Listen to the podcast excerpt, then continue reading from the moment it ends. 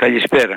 Είστε καλά, τι κάνετε; Καλά, μια χαρά. Βέβαια αυτό το συνέδριο όπως είδα εγώ θα γίνει το Νοέμβρη του 24 για να καταλάβω ε, και ήδη είμαστε έτοιμοι και μιλάμε για ένα πανελλήνιο συνέδριο, το τέταρτο μάλιστα, πανεπιστημιακών λαογράφων και ερευνητών κύριε Βαρβούνη. Ε. Φαίνεται Αυτή ότι η είστε έτοιμοι από πρόσκληση. καιρό. Ναι. Ναι, ε, και το τρίτο το, το κάναμε στο Δημοκρίτιο.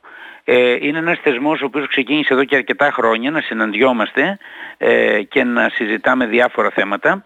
Και το τρίτο το κάναμε στο Δημοκρίτιο που είχε θέμα τη διαχείριση της παραδοσης και τώρα βάζουμε την ανατροφοδότηση ως θέμα μεταξύ της διδασκαλίας και της έρευνας.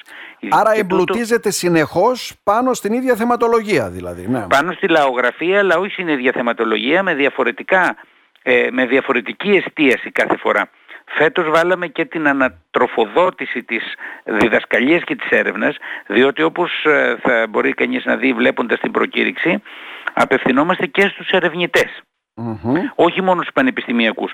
Πρώτον διότι ο χώρος είναι νέος της έρευνας και της ακαδημαϊκής διδασκαλίας και δεύτερον διότι αρκετοί πλέον από τους ερευνητές των αναγνωρισμένων των επίσημων ερευνητικών κέντρων που ασχολούνται με τη λαογραφία διδάσκουν και στο ΕΑΠ, στο ανοιχτό πανεπιστήμιο. Ναι, ναι. Οπότε είναι και αυτοί πανεπιστημιακοί. Μάλιστα. Ε, και βλέπω πολ- με, η θεματική είναι μεγάλη, ε.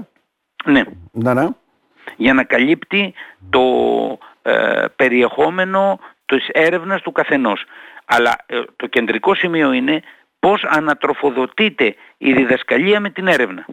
Μμμ. Και βέβαια θα υπάρχει και μια στρογγυλή τράπεζα για τις μεταπτυχιακές σπουδές της λαογραφίας στην Ελλάδα. Υπάρχουν αρκετά ήδη μεταπτυχιακά προγράμματα και ε, πρόκειται να ε, ιδρύσουμε τουλάχιστον στο Δημοκρίτιο ένα ακόμη ε, τα οποία ε, προσεχώς, δηλαδή πιστεύω ότι από το χρόνο θα λειτουργήσει Ναι. με τίτλο Πολιτιστική Διαχείριση Βαλκάνια και Νέος, Ελλη- Νέος Ελληνισμός και Βαλκάνια οπότε να δούμε αν μπορούν όλα αυτά να συντονιστούν σε ένα ενιαίο πλαίσιο.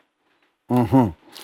Άρα λοιπόν έχει μια κατεύθυνση, έχει μια στρατηγική, κάνουμε εμβάθυνση σε θέματα λαογραφίας και κοινωνικής ανθρωπολογίας και νομίζω σε αυτό έχετε συμβάλει τα μέγιστα έτσι γενικότερα και ως τμήμα και εσείς ο ίδιος βέβαια ε, που γίνεται μια σημαντική επιστημονική δουλειά, έρευνα, καταγραφή και πολλές φορές αποτυπώνονται αυτά και σε βιβλιογραφία από ό,τι γνωρίζω έτσι δεν είναι; Βέβαια, ε, εμείς ε, στο τμήμα και στο εργαστήριο λαογραφίας και κοινωνικής ανθρωπολογίας είμαστε από τους πρωτοπόρους που συνδυάζουν τις δύο επιστήμες ε, και τις, ε, ε, διότι ε, ουσιαστικά πρόκειται για συγγενείς επιστήμες και το διάλογο μεταξύ τους και το έχουμε κάνει αυτό όχι μόνο με τις ερευνητικές μας δράσεις και με τα συνέδριά μας αλλά και με μια σειρά από εκδόσεις που έχουμε κάνει Ναι. για τον διάλογο λαογραφίας και κοινωνικής ανθρωπολογίας ο οποίος σημειωτέων στην Ελλάδα ήταν ένα ζητούμενο, διότι επί πολλά χρόνια κατά το παρελθόν, επί δεκαετίες, οι δύο αυτές επιστήμες ήταν ανταγωνιστικές και σχεδόν εχθρικές μεταξύ τους. Μμμ.